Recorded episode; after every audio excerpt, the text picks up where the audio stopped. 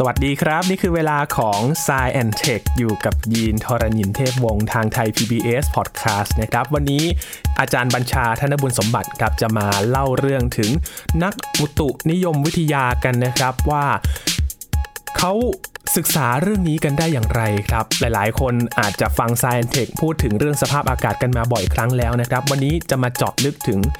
การคิดค้นของพวกเขากันนะครับว่ากว่าจะเป็นเรื่องราวอุตุนิยมวิทยาเนี่ยมีแนวคิดหรือว่าวิธีการศึกษาอย่างไรกันบ้างนะครับวันนี้ทำความรู้จักกับ5คนแรกกันก่อนครับคุยกันใน Sci & Tech ตอนนี้นะครับ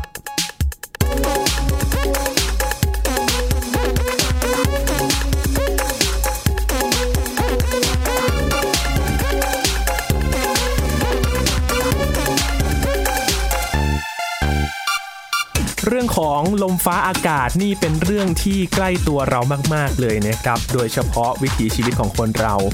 ไปไหนมาไหนก็ต้องเช็คสภาพอากาศกันก่อนนะครับวันนี้มีฝนตกไหมเราคุยกันอยู่ในช่วงฤดูฝนด้วยนะครับ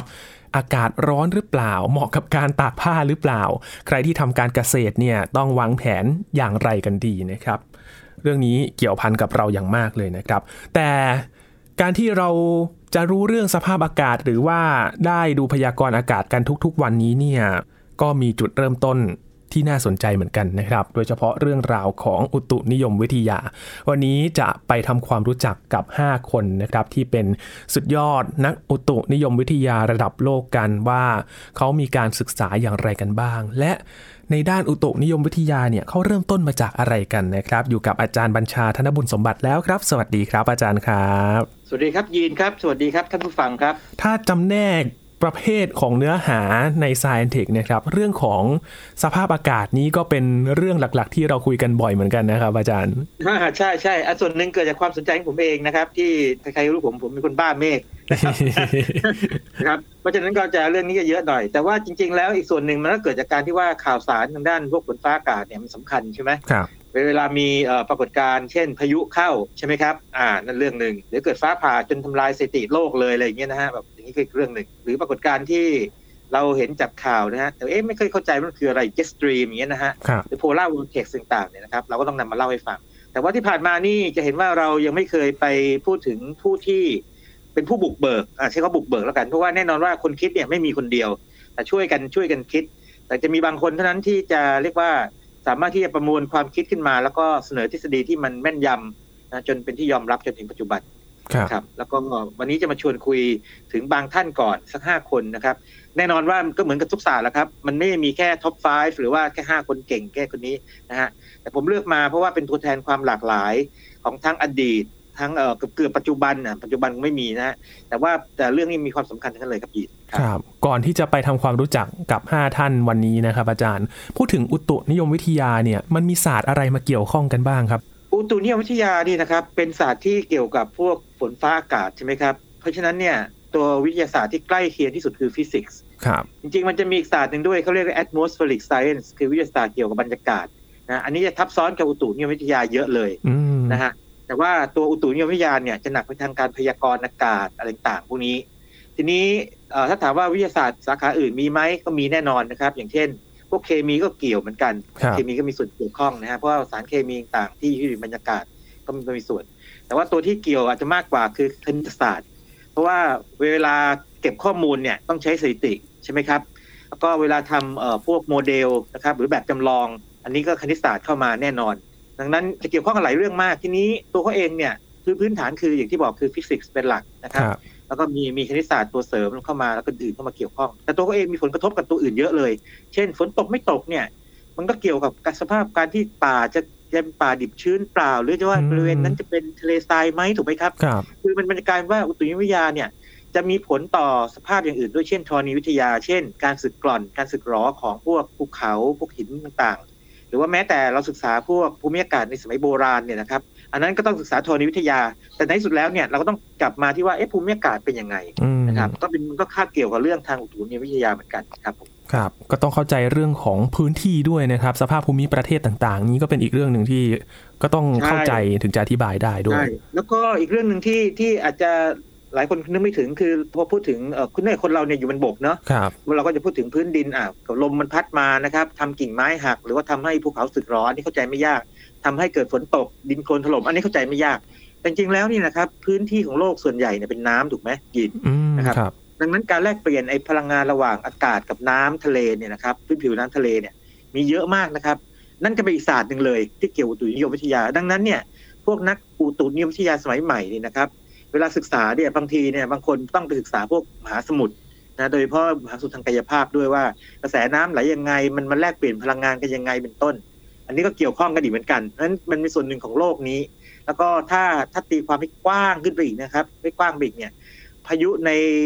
ดาวเคราะห์ดวงอื่นก็มีนะครับที่อากาศในดาวเคราะห์ดวงอื่นก็มีอันนี้ก็เกี่ยวเหมือนกันนะแต่ว่าหลักๆเนี่ยเราจะพูดถึงโลกก่อนนะครับเพราะว่าใกล้ตัวเรากว่าครับเริ่มต้นกันเลยครับ5คนที่อาจารย์อยากจะให้เรารู้จักกันมีใครบ้างครับคนแรกเนี่ยเรียกว่ายุคโอ้โหเก่ามากเลยนะฮะเกิดหลังนิวตันประมาณ40ปีกว่า40ปีเองนะครั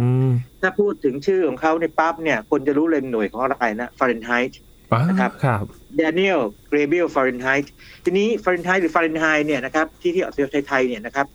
เราอาจจะไม่ได้คุ้นเคยกันมากเพราะว่าหลังๆเนี่ยเราใช้หน่วยนิยมเรียกเป็นหน่วยเซลเซียสใช่ไหมนะครับเมื่อก่อนเรียกเซนติเกรดแต่ว่าต้องบอกว่าฟาเรนไฮต์นะครับเป็นคนแรกเลยที่ทำให้การวัดอุณหภูมิเนี่ยมีความแม่นยำคือฟาเรนไฮต์นี่อย่างนี้ฮะเกิดในโปแลนด์นะฮะแต่ว่าครอบครัวเป็นคนเยอรมันนะครับเกิดในโปแลนด์แล้วก็เป็นอะไรที่พิเศษนิดนึงคือว่าครอบครัวฐานะดีนะเพราะเป็นพ่อค้าไงนะครับรวยนะครับนานๆเราเจอนักวิทยาศาสตร์รวยสักคนหนึ่ง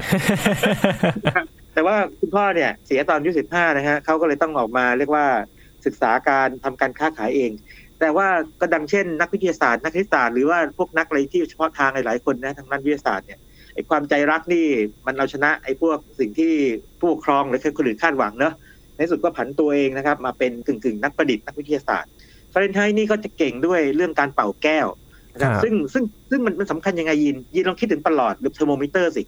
วลาเราคิดถึงเทอร์โมมิเตอร์แบบธรรมดานะครับที่ไม่ใช่แบบเป็นแบบพิเศษที่สมัยใหม่ที่เป็นอิเล็กทรอนิกส์เนี่ยนะครับมันจะอยู่ในหลอดแก้วถูกไหมแล้วก็ข้างในเนี่ยมีประหลอดสีแดงใช่ไหมครับนั่นคือฝีมือของฟาเรนไฮต์นะครับคนคิดครับแล้วก่อนใช้ประหลอดเนี่ยครับเขาใช้แอลกอฮอล์มาก่อนแต่ว่าตอนหลังพบว่าประหลอดเนี่ยแม่นกว่านะดังนั้นเนี่ยนะครับก่อนหน้ายุคฟาเรนไฮต์เนี่ยการวัดอุณหภูมิเนี่ยไม่แม่นยำเท่าไหร่แต่มีฟาเรนไฮต์เนี่ยนะครับขึ้นมาแล้วก็ด้วยความเป็นนักประดิษฐ์ของเขาเนี่ยนะครับเขาก็ใช้ความสามารถในการเป่าแก้วเรื่องนึงและความสามารถในการเป็นนักประดิษฐ์เรื่องนึงเนี่ยครับในการที่จะสร้างไอตัวเทอร์โมมิเตอร์ที่แม่นยำนับเป็นครั้งแรกปักหมุดครั้งแรกเลยครับว่ามนุษย์สามารถวัดอุณหภูมิได้อย่างแม่นยำเป็นครั้งแรกนะครับนั่นคือฟาเรนไฮต์นะครับ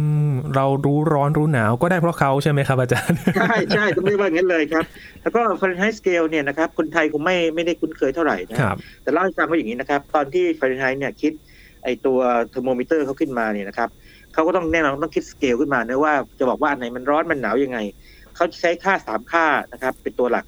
ค่าที่1เนี่ยนะครับเป็นค่าอุณหภูมิต่ำสุดเลยที่เรียก0ฟาเรนไฮต์เนี่ยเขาจะเอาน้ำนะครับผสมกับน้ำแข็งแล้วผสมกับเกลือของพวกแอมโมเนียมคลอไรด์หรือบางทีก็เป็นเกลือแกงเนี่ยนะฮะไอโซเดียมคลอไรด์เนี่ยครับผสมเพื่อให้อุณหภูมิมันลงไปต่ำสุดเรียกว่า0 ฟาเรนไฮต์จากนั้นเนี่ยนะครับเขาก็จะกำหนดค่าอีกค่านึงนะครับว่าเป็นอุณหภูมิ30องศาฟาเรนไฮต์คือ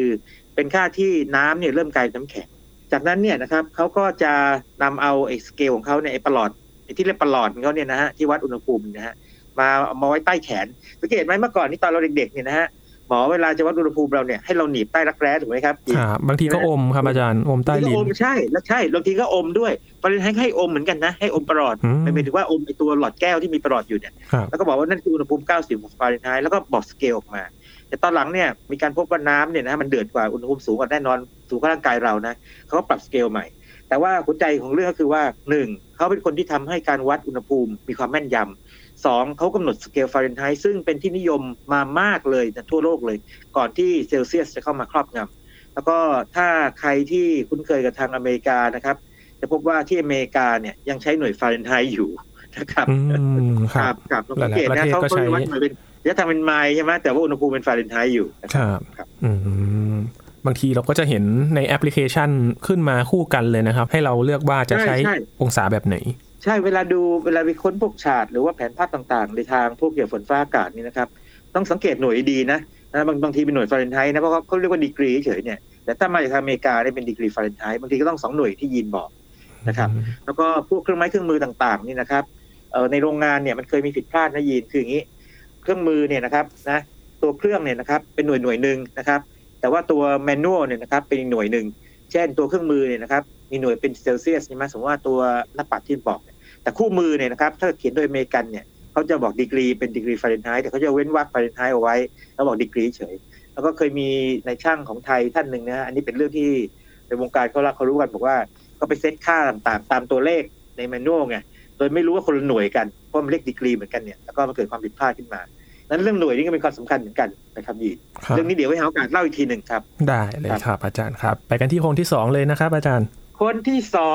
องนี่ถ้าพูดชื่อขึ้นมานี่ไม่รู้ยีนจะคุ้นหรือเปล่านะครับถ้าเกิดว่ายังจำตอนม.ปลายได้Dalton John Daltonนะครับ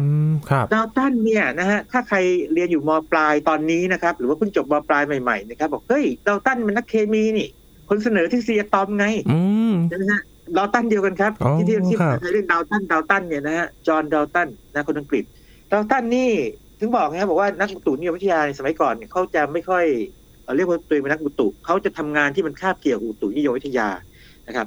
บดาวตันเนี่ยนะครับถึงแม้ว่าชื่อเสียงเนี่ยจะโด่งดังในแง่ถึงว่าเสนอว่าเนี่ยสารทั้งหลายเนี่ยประกอบด้วยอะตอมนะ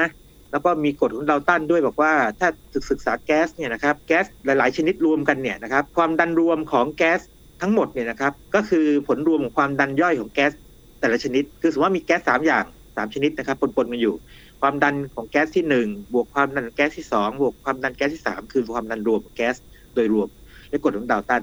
แต่ทีนี้ประเด็นมันอยู่ตรงนี้ครับยีนทำไมดาวตันถึงมาศึกษาเรื่องแก๊สแล้วก็เสนอทฤษฎีอะตอมมาครับเพราะว่าก่อนหน้านั้นเนี่ยดาวตันเนี่ยสนใจอุตุนิยมวิทยามาก่อนครับยีนครับโดยการที่เรียกว่าไปศึกษาจากคนที่เป็นนักปราชญ์ที่ตาบอดด้วยนะดาวตันนี่จะกลับกับฟาเรนไฮต์คืออย่างนี้ไม่ครอบครัวยากจนดังนั้นเนี่ยจะเรียนหนังสือเนี่ยเรียกว่าไม่ค่อยราบรื่นเท่าไหร่ก็ออกมาหาเลี้ยงชีพเองแล้วก็เวลาไปศึกษาพวกวิชาการต่างๆเนี่ยก็ต้องศึกษาจากคนบางคนแล้วโชคดีนะครับไปเจอจอห์นนะฮะเขาเป็นนักปราชญ์นะครับนักปราชญ์ที่ตาบอดแต่ว่ามีความรู้แบบเยอะมากเลยนะฮะแล้วดาวตันเนี่ยก็จะเรียนพวกวิทยาศาสตร์จากเขานะครับตัวสำคัญของดาวตันคืออย่างนี้ครับเขาจดบันทึกไอ้สภาพของลมฟ้าอากาศนะครับในอังกฤษเนี่ยนะครับเป็นเวลานานถึง57ปีในเวลา57ปีเนี่ยเขาจดบันทึกเหตุการณ์เอาไว้ทั้งหมดประมาณ 200,000 ครั้งคือ 200,000 เหตุการณ์น่ะยีนลองคิดดูนะว่าวันนี้เกิดอะไรขึ้นฝนตกนะอากาศร้อนหนาวยังไงนะครับท้องฟ้าเป็นอย่างไรนะครับดังนั้นนะครับในอังกฤษเนี่ยถือกันว่าอย่างนี้เวลาพูดว่าถ้าถามว่าใครที่หรือว่าถามว่าบันทึกทางด้านอุตุนิยมวิทยาแรกสุดนะครับที่มีบันทึกไว้ที่เก่าสุดคือของใครเนี่ยคำตอบคือของดาวตันนี่นะครับแล้วก็นอกจากนั้นเนี่ยดาวตันนี่ก็ยังเขียนหนังสือด้วยนะครับเขียนหนังสือด้วยแต่ว่าสิ่งที่เกิดขึ้นก็คือว่าในสมัยนั้นเนี่ยนะครับนักวิทยาศาสตร์ในวงการเนี่ยยังไม่ค่อยสนใจมากเท่าไหร่นะครับก็ไม่ค่อยจะถูกขยายผลเท่าไหร่นะครับหนังสือเกี่ยวกับอุตุนิยมวิทยานะครับนั่นคือจอห์นดอลตันครับครับหลายคนอาจจะคุ้นในวงการเคมีนะครับจริงๆแล้วเนี่ยเขาเริ่มมาจากอุตุนิยมวิทยาก่อนด้วยซ้ำใช่ๆอุตุนิยมวิทยานะครับแล้วก็รู้ว่าอากาศเนี่ยประกอบด้วยแก๊สไงก็ศึกษาแก๊สนะครับแล้วนี้แก๊สเป็นยังไงเนี่ยก็ลงไปที่องค์ประกอบสสารอย่างนั้นครับก็มาเป็นขั้นๆอย่างนั้นไปเลยแต่ว่าตอนที่เราเรียนเคมีเนี่ยมันจะโดดข้ามขั้นไปเนาะโดดข้ามขั้นไปที่ว่าดาวตันศึกษาพวกแก๊สแล้วก็แก๊สประกอบด้วยพวกอะตอมอะไรต่างๆไปอย่างนั้นไปครับอีกคนนี้ก็กำเนิดที่อังกฤษใช่ไหมครับอาจารย์เบอร์เจรอนนี่ไม่ใช่นะครับเบอร์เจรอนนี่เป็นคนสวีเดนอ๋อเกิดที่อังกฤษใช่ยินพูดถูกเกิดที่อังกฤษคืองี้เบอร์เจรอนเนี่ยน่าคิดเหมือนกันคือเขาเป็นคนสวีเดนเนี่ยนะครับแต่ว่าเป็นลูกนอกสมรสไงของเรียกว่าผู้มีอิทธิพลที่แบบว่าทางด้านพวกสื่อสารมวลชนคือพวกหนังสือพิมพ์สมัยนั้นก็ด้วยความที่อาจจะเรียกว่าเป็นคนมีชื่อเสียงเนาะก็เลยไม่อยากให้เป็นที่รู้ทั่วไปก็เลยส่งไปอยู่กับครอบครัวที่ไว้ใจได้ที่ต่างประเทศเลยไปที่อังกฤษเป็นอย่างนั้นไปครับแต่ว่าเอาตัวหัวใจเขาดีกว่าหัวใจสำคัญของเรื่องของเบอร์เจรอนก็คือนะครับทอร์ฮาโรเพอร์ซิวัลเบอร์เจรอนคืออย่างนี้ครับยินว่าฝนเนี่ยใครๆก็รู้คือน้ำที่ตกจากเมฆถูกไหมครับแต่ว่าน้ำนี่มันมายังไงสมมุติว่าทำไมเมฆทุกก้อนถึงไม่มีฝนทำไมเมฆส่วนใหญ่ไม่ค่อยมีฝนจริงไม่ยินเมฆมันก็ลอยไปลอยมาใช่ครับต้องยังไงนะมันถึงมีฝนมันต้องน้ำมันครึ้มหน่อยเนาะดำครับใช่แต่นี้มันก็มีประเด็นอีกว่าบางครั้งเนี่ยเมฆก้อนเริ่มเลยแต่ก็ไม่มีฝนสังเกตไหมเมฆก้อนใหญ่แต่ว่าใต้ฐานไม่มีฝนแต่บางครั้งเนี่ยเมฆก้อนไม่ใหญ่มากแต่มีฝนเบอร์เจรอนคิดถึงเรื่องพวกนี้นะครับ แล้วก็สิ่งที่เกิดขึ้นคือว่าอย่างนี้ในสุดเนี่ยนักอุตุนิยมวิทยาในยุคนั้นก็พบว่าม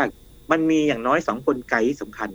กลไกที่1คิดง่ายๆเลยอย่างนี้นะฮะหยดน้ำในเมฆเนี่ยมันเล็กจิ๋วมากเลยนะเล็กกว่าเส้นผมคนอีกทีนี้หยดน้ำเนี่ยถ้าเกิดว่ามันชนกันถือว่ามันเคลื่อนที่มันชนกันปั๊บเนี่ยจากเล็กบวกเล็กมันก็ใหญ่ขึ้นแต่ว่าหยดน้ำที่จะเป็นน้ำฝนได้เนี่ยมันต้องใหญ่ขึ้นเป็นล้านเท่าน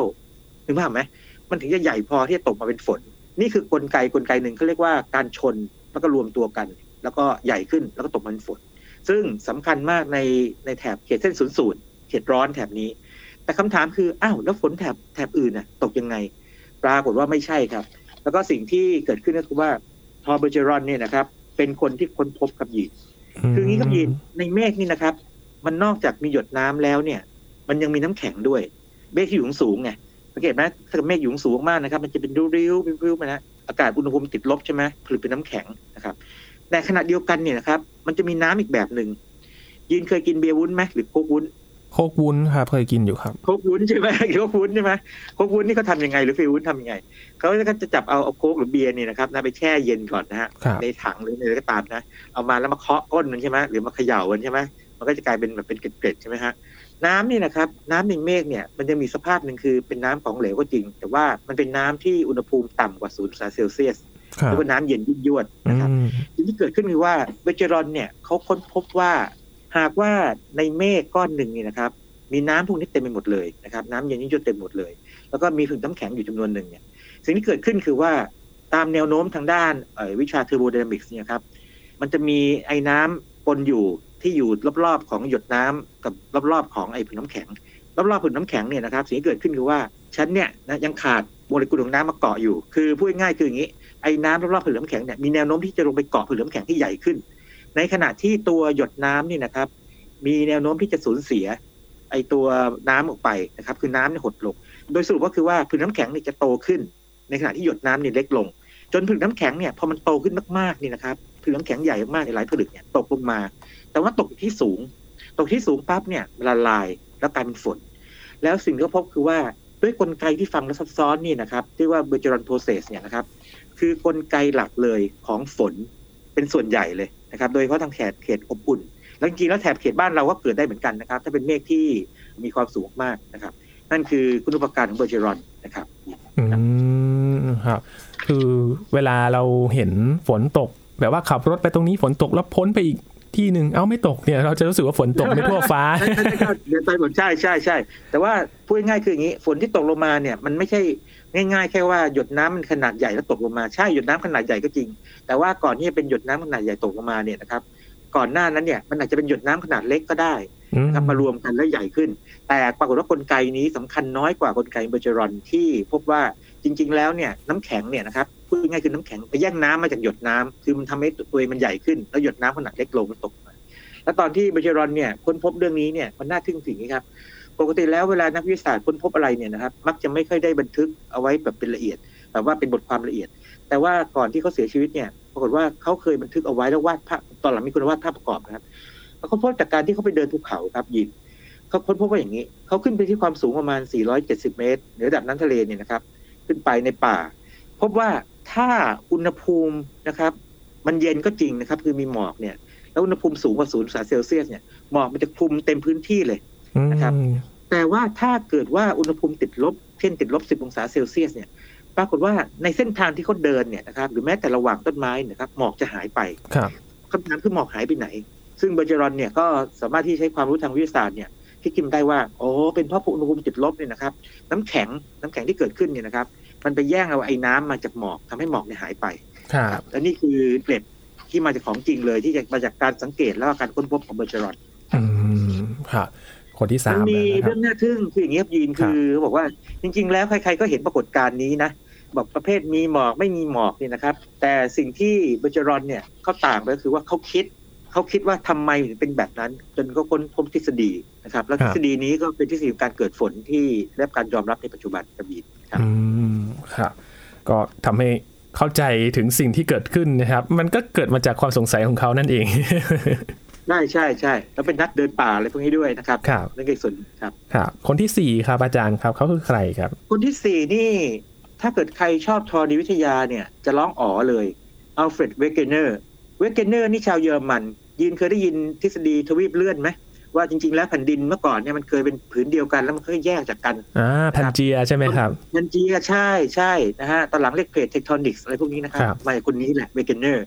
นะครับมาจากเวกเกเนอร์เป็นคนเยอรมันนะถ้าเราดูแผนที่โลกนี่นะครับไอ้ตรงแถวอเมริกากลางอเมริกาใต้เนี่ยครับไอ้ลักษณะความโค้งของเส้นมันเนี่ยนะครับมันจะไปต่อได้พอดีกับประเภททางแถบยุโรปกับลงมาทางแอฟริกาเลยต่อที่นี่เป็นล่างนะทวีปเลื่อนแต่ว่าตอนที่เวกเกเนอร์เสนอทฤษฎีนี้นะโอ้โหเถียงกันน่าดูเลยนะครับเพราะใครจะไปคิดนะว่าโลกมันจะขยับได้ขนาดนั้นนะไปได้ขนาดนั้นยากมากแต่ว่าเอาเข้าจริงแล้วนี่นะครับในมุมนึงเนี่ยเวกเกเนอร์เนี่ยเป็นนักอุตุนิยมวิทยาด้วยโดยที่เขาเนี่ยศึกษาอุตุนิยมวิทยาจากการขึ้นบอลลูนครับยินขึ้นไปเลย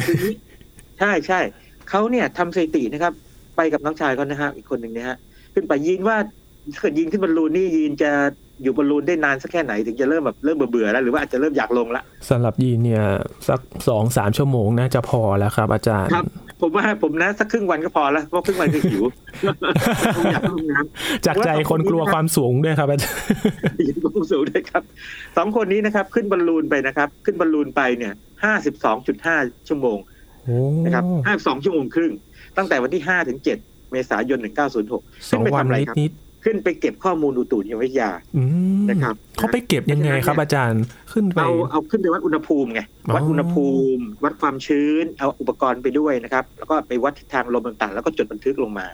เพราะฉะนั้นเนี่ยก็ถือว่าเป็นการใช้บอลลูนทางอุตุนิยมวิทยาครั้งแรกๆของโลกเลยเป็นอย่างนั้นไปนี่แหละครับถึงนับเวกเกเนอร์เนี่ยเป็นนักอุตุนิยมวิทยาด้วยเหตุนี้คือว่าขึ้นไปเนี่ยนะครับแล้วไปเก็บข้อมูลเยอะเลยแล้วก็เป็นคนที่ศึกษาพวกเกี่ยวกับอากาศแถวขั้วโลกด้วยคือไปกรีนแลนด์อย่างน้อย3รอบทางขั้วโลกเหนือนู่นนะฮะแล้วก็เป็นคนแรกที่เจาะไอ้แกนน้ำแข็งยินจำแกนน้ำแข็งได้ไหมที่คนนักวิทยาศาสตร์ชอบเจาะน้ำแข็งลงมาเป็นแท่งทรงกระบอกใช่ไหมแล้วศึกษากันเนี่ยเขาเป็นคนแรกนะครับที่เจาะแกนน้ำแข็งทางอาร์กติกคือทางขั้วโลกเหนือแล้วก็เขียนตำราเกี่ยวกับเทอร์โมไดนามิกส์ของบรรยากาศต่างๆด้วยนะครับนี่คือเวกเกเนอร์ในตอนนั้นเนี่ยนะครับตอนยุคสมัยของเขาเนี่ยนะครับตอนนั้นเนี่ยเรียกว่าวงการเนี่ยยังไม่รู้จักเจ็ตสตรีมแต่เวกเกเนอร์เชื่อว่าน่าจะมีเจ็ตสตรีมเป็นหนึ่งในคนที่เชื่อไงพยายามพิสูจน์นะครับโดยการไปแถวขั้วโลกก็เพราะเหตุนี้นะฮะและนี่คือการศึกษาของเวกเกเนอร์ครับโอ้ครับคุณบอลลูนถึงขั้นลงทุนนะครับขึ้นไปเพื่อที่จะดูว่าข้างบนนั้นเนี่ยมันมีการเปลี่ยนแปลงอะไรบ้างที่น่าสนใจแล้วก็บันทึกมาใช่เห็นว่านักอุตุนิยมวิทยาสมัยก่อนนี่ตอนที่ยังไม่มีเราไม่มีพวกประเภทเครื่องจักรหรือว่าอุปกรณ์หรือว่าอุปกรณ์เทคนิคที่เก็บข้อมูลนี่นะฮะเขานี่ต้องขึ้นแบบลงทุนไปเก็บเองเลยใช่ไหมที่อย่างที่บอกอินดอลตันเนี่ยนะครับเก็บข้อมูลนี่ยาวนานมากเลยใช่ไหมที่ลอนดอนนะแล้วมีคนไทยนี่มีอยู่ท่านนึงนะครับผมเคยค้นประวัติดูนะสมเด็จพระมหาสมณเจ้ากรมพระยาปวเรศวริยาลงกรณ์เนี่ยนะครับเก็บข้อมูลนะเรียกว่าสมุดบัญชีวัดน้ำฝนเนี่ยนะครับโอ้โหตั้งแต่นี่เนี่ยสมัยรัชกาลที่3นะครับพ.ศ. 2389ถึงสมัยรัชกาลที่5เนี่ยถึง2433เป็นเวลานานถึงประมาณ44ปียินครับนี่ก็อีกท่านหนึ่งนะครับสมัยก่อนนี่ต้องทำแบบนี้จริงๆครับโอ้ครับปัจจุบันนี่พัฒนาการการเปลี่ยนแปลงนะครับมีเทคโนโลยีมีบอลลูนตรวจสภาพอากาศเนี่ยคนไม่ต้องขึ้นไปแล้วนะครับอาจารย์ใช่แต่บอลลูนพวกนี้ไอ้ตัวบอลลูนเนี่ยตัวมันก็มีราคาอยู่แต่ว่าตัวที่แพงกว่าคืออุปกรณ์นะยินไอ้ค่าตัวเป็นหมื่นเลยนะเราส่งไปแล้วมันต้องไปทิ้งด้วยนะครับต้องบูรณาใช้ครับปิดท้ายสำหรับตอนนี้ครับอาจารย์บอกว่าคนที่5เนี่ยยินสังเกตโหอาจารย์เขียนเป็นคอลัมน์เลยแสดงว่าคนนี้เนี่ยมีความน่าสนใจมากๆคนนี้นะครับจริงๆแล้วเนี่ยเขาเป็นนักเคมีเชิงอุตสาหกรรมคือเป็นนักธุรกิจนะครับที่ทำผลิตยาขายถือว่านักเคมีนะแต่ว่าด้วยความที่เป็นคนใฝ่รู้หลายอย่างนี่นะครับเขาก็ศึกษาหลายเรื่องเลยถือว่าเขาเนี่ยเป็นบิดาของอุตุนิยมวิทยาเลยเอามาปิดท้ายวันนี้คืออย่างนี้ลุคเฮอร์เวิร์ดครับลุคเฮอร์เวิร์ดแล้วก็เป็นคนที่ทำให้เราเรียกชื่อเมฆต่างว่าคิวมูลัสสเตรตัสอะไรต่างด้วยนะครับมาจากคนนี้แหละครับลุคเฮอร์เวิร์ดคนอังกฤษนะครับคนอังกฤษคืออย่างนี้ครับยินอย่างที่ผมเกริ่นนำตั้งแต่ตอนต้นว่าวิชาอุตุนิยมวิทยาเนี่ยนะครับมันเป็นวิชาที่ต้องเรียกว่าใหม่พอสมควรเนาะเพราะว่ามันไม่เหมือนดาราศาสตร์นั้นดาราศาสตร์เนี่ยน่าจะเป็นวิทยาศาสตร์สาขาแรกๆที่เกิดขึ้นมานะเพราะว่ามนุษย์เห็นดวงดาวแต่อดีตใช่ไหมจำได้ไหมสมัยตั้งแต่นู่นเมโสโปเตเมียก็รู้กันแล้วใช่ไหมอียิปต์ก็รู้นะครับอินเดียอะไรต่างรู้หมดเลยจีนก็รู้นะฮะมีเป็นพันปีแล้วแต่อุตุนิยมวิทยาเนี่ยนะครับเพิ่งมาเป็นศาสตร์เนี่ยได้ประมาณสัก100กว่าปีนี่เองไม่ถึง200ปีในช่วงประมาณสักต้นคริสตศตวรรษที่19นะครับปีเดียวกันเลยเนี่ยคศ1802เนี่ยมีคนอยู่2คนนะครับคิดว่าเรื่องเมฆเนี่ยซึ่งเป็นส่วนสำคัญของอุตุนิยมวิทยาเนี่ย น่าจะจัดประเภทได้คนแรกนี่เป็นคนฝรั่งเศสชื่อลามาร์กเนี่ยเขาก็ตั้งชื่อเมฆเป็นภาษาฝรั่งเศสเนาะเขาบอกมี5อย่างมีคล้ายๆพม่านเมฆก้อนขนาดใหญ่เมฆก้อนเมฆคล้ายเมฆกวาดที่คงซีรัสนะแล้วเมฆรวมเป็นกลุ่มแล้วตอนหลังเนี่ยลามาร์กก็ขยายผลออกไปบอกว่าเอามี12อย่างนะครับแต่ปรากฏว่าทฤษฎีลามาร์กนี่คนไม่ค่อยชอบคนยีนลงท้ายสมัยเขาก็ตั้งชื่อเมฆเป็นภาษาฝรั่งเศสพอเสนอในวงการวิชาการไปเนี่ยนะครับพวกฝรั่งด้วยกันเองนี่ไม่ค่อยชอบยีนลงท้ายไหมทำไมอะครับอาจารย์มันอย่างนี้ไงคือยีนลงจินตนาการว่ายีนเป็นคนอังกฤษหรือคนเยอรมันนะยีนเป็นคนอังกฤษนะจู่ๆมีคนฝรั่งเศสบอกว่าเนี่ยมาเรียกเมฆเป็นภาษาฝรั่งเศสกันเถอะอ๋อทำไมไม่สากลเลยใช่มันไม่เอามันไม่นั่นไงปรากฏว่าวารสารที่เขาไปตีพิมพ์เนี่ยนะครับในวารสารฉบับนั้นเนี่ยเดียวกันเนี่ยมันดันมีบทความเชิงโหราศาสตร์อยู่ด้วยไงความน่าเชื่อถือมันลดลงไปทีนี้ในเดือนธันวาคมปีเดียวกันนะครับคือ1802เนี่ยนะครับลุค ฮาวเวิร์ดตอนนั้นอายุ24ปีเนี่ยก็เสนอการแบ่งประเภทเมฆต่อสมาคมแอสคิเซียนเดี๋ยวผมเล่าเรื่องสมาคมนี้ให้ฟังก่อนนิดหนึ่งคือคนอังกฤษในยุคนั้นเนี่ยนะครับมีความใฝ่รู้มากในขณะนี้บอกว่าเอางี้มาตั้งสมาคมกันสมาคมเราเนี่ยจะเป็นสมาคมที่ศึกษาเรื่องอะไรก็ได้เลยตามความสนใจเลยแต่ว่ามีข้อกำหนดว่าสมาชิกเนี่ยนะครับต้องทำกันบ้านคืออย่างนี้ทุก2สัปดาห์มาเจอกันตอนเย็นๆ 6 โมงเย็นแล้วแต่ละคนเนี่ยจะต้องไปเตรียมเนื้อหามาเพื่อมาพูดมาอ่านคือเขียนบทความออกมาไงแล้วมาอ่านให้คนอื่นฟังว่าตัวเองศึกษาอะไรบ้างบางคนก็พูดเรื่องการจัดประเภทละอองเกสรของดอกไม้นะเรื่องนู้นเรื่องนี้ต่างๆเยอะแยะมากมายใช่มั้ยทีนี้มันมีข้อกำหนดว่าอย่างนี้บอกว่าใครไม่ทำกันบ้านมาเนี่ยต้องเสียตังค่าปรับครับเรียกค่าปรับทีนี้ในปี1802นี่นะครับเดือนธันวาคมเนี่ยลุค ฮาวเวิร์ดนี่นะครับเขาเสนอหัวข้อว่าอย่างนี้ on the modification of clouds modification เนี่ยถ้าแปลสมัยใหม่เนี่ยแปลว่าดัดแปลงแต่สมัยก่อนเนี่ยแปลว่า classification คือแปลว่าการจัดประเภทแล้วก็เขาเสนอว่าเมฆเนี่ยแบ่งได้เป็น7แบบ cumulus stratus cirrus cumulo cirro stratus cirro cumulus cirro stratus และ cumulo stratus จะเห็นว่าชื่อเนี่ยจำนวนหนึ่งเนี่ยเรายังคุ้นหูอยู่ใช่ไหมยังไม่ cumulus ใช่ไหมครับคิวลัสเตรตัสด้วยนะซีรัสด้วยแต่ไม่มีคิวโมโลนิมบัสอะไรต่างชื่อพวกนี้มันมาดัดแปลงทีหลังปรากฏว่าสิ่งเกิดขึ้นคือเขาตั้งชื่อเป็นภาษาละตินไงยีแล้วเขาก็เสนอโอ้โหในการประชุมครั้งนั้นนะครับของสมาคมแอสซิเซียนเนี่ยก็มีบรรณาธิการของวารสารฉบับหนึ่งเป็นทางวิชาการนั่งอยู่ด้วยชอบใจไงเอาไปตีพิมพ์แล้วขยายผลคราวนี้ดังเลยใครๆก็เรียกชื่อเมฆตามเขาไปหมดเลยนะครับยีนว่าทำไมคนถึงเรียกตามเขาไปหมดเลยเยอะมากภาษาละตินนะครับภาษาละตินด้วยใช่ไหมครับอาจารย์ครับอย่างภาษาละตินเนี่ยมันก็มีชื่ออยู่ในวงของแบบสปีชีส์ต่างๆพอสมควรเลยนะครับใช่ใช่ภาษาละตินมันเป็นภาษาวิทยาศาสตร์ไงภาษาละตินเป็นอย่างนี้มันเป็นรากของภาษาพวกภาษาทางยุโรปเกือบทั้งหมดเลยนะครับมันเหมือนภาษาบาลีสันสกฤตเป็นรากของภาษาไทยบางส่วน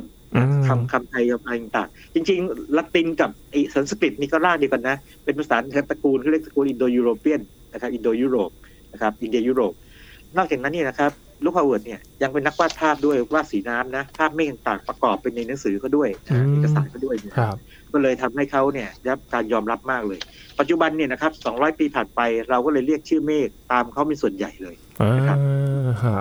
ก็เลยเป็นคนที่สำคัญมากๆอาจารย์ก็เลยปิดท้ายได้อย่างโอ้โห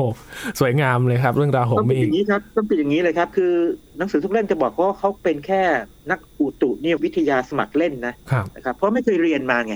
นะครับไม่เคยเรียนเขาไม่เคยเรียนอุตุนิยมวิทยาแต่ว่าเขาด้วยความสนใจมันจริงๆเนี่ยแล้วก็ศึกษานะครับสนใจสังเกตแล้วก็พยายามจัดแบ่งประเภทตั้งชื่อมันแล้วก็ให้นิยามอะไรต่างๆเนี่ยนะครับก็เลยกลายเป็นบิดาของอุตุนิยมวิทยาไป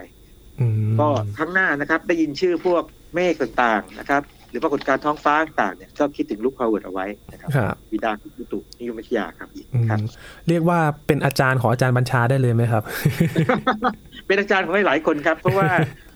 นักอุตุนิยมวิทยาที่เรียนมาด้านนี้โดยตรงเนี่ยก็นับถือเขานะครับเพราะว่าชื่อเขาเนี่ยจะปรากฏในพวกตำราทางอุตุนิยมวิทยานะครับเรียกว่าแทบทุกเล่มเลยครับและนี่คือทั้ง5คนที่เรามาทำความรู้จักนะครับอาจารย์ครับทำให้เราได้เข้าใจเรื่องอุตุนิยมวิทยาอย่างไรมากขึ้นบ้างครับอย่างแรกนะครับ1คือของที่มันดูสับสนนะครับอย่างเมฆรูปร่างแปลกๆมันไม่เหมือนกันสักครั้งนึงนะครับมันจัดประเภทได้ใช่มั้ย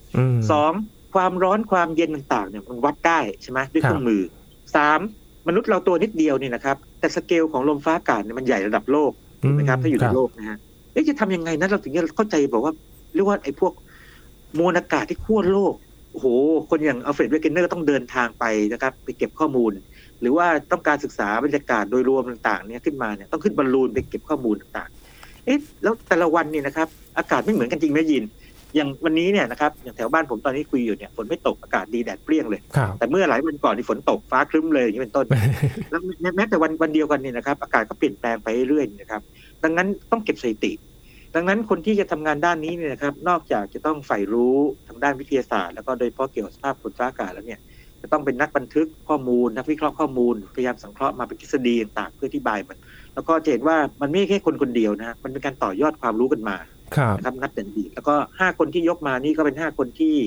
มีมิติต่างๆตั้งแต่อดีตเลยตั้งแต่สมัยยุคหลังนิวตันนิดนึงเห็นไหมมันถึงค่อนข้างจะใหม่นิดนึงหลังๆนะฮะอย่างเบเกเนอร์ต่างๆเนี่ยครับแล้วก็จริงๆแล้วยังมีคนอื่นอีกนะครับที่น่าสนใจไว้หาโอกาสพูดถึงในตอนหลังนะครับได้ครับแต่ว่า5คนนี้ก็ถือว่ามีความท้าทายมากเลยนะครับในยุคที่ไม่ได้มีเทคโนโลยีหรือว่าสิ่งที่จดบันทึกง่ายดายมากนะเขาใช้อาศัยการจดบันทึกด้วยมือแล้วบางคนเขาคิดเครื่องมือขึ้นมาให้เราด้วยนะครับคิดทฤษฎีให้เราใช้ด้วยและเป็นตัวอย่างที่ดีของการทำงานทางวิทยาศาสตร์นะครับโดยเฉพาะทางด้านลมฟ้าอากาศนะครับครับและนี่คือทั้งหมดที่เราหยิบยกกันมานะครับสำหรับ5นักอุตุนิยมวิทยาระดับโลกที่ทำให้เรารู้จักแล้วก็มีเครื่องมือในการวัดมีหน่วยในการวัดมานะครับก็มาจากพวกเขานี่แหละครับวันนี้ขอบคุณอาจารย์บัญชามากๆเลยครับยินดีมากครับยินครับครับนี่คือ Sci & Tech ครับคุณผู้ฟังติดตามรายการกันได้ที่ www.thaipbspodcast.com นะครับรวมถึงพอดคาสต์ช่องทางต่างๆที่คุณกำลังรับฟังเราอยู่ครับอัปเดตเรื่องวิทยาศาสตร์เทคโนโลยีและนวัตกรรมกับเราได้ที่นี่ทุกที่ทุกเวลากับ Thai PBS Podcast นะครับช่วงนี้ยีนทรณินเทพวงศ์พร้อมกับอาจารย์บัญชาธนบุญสมบัติลาไปก่อนครับสวัสดีครับ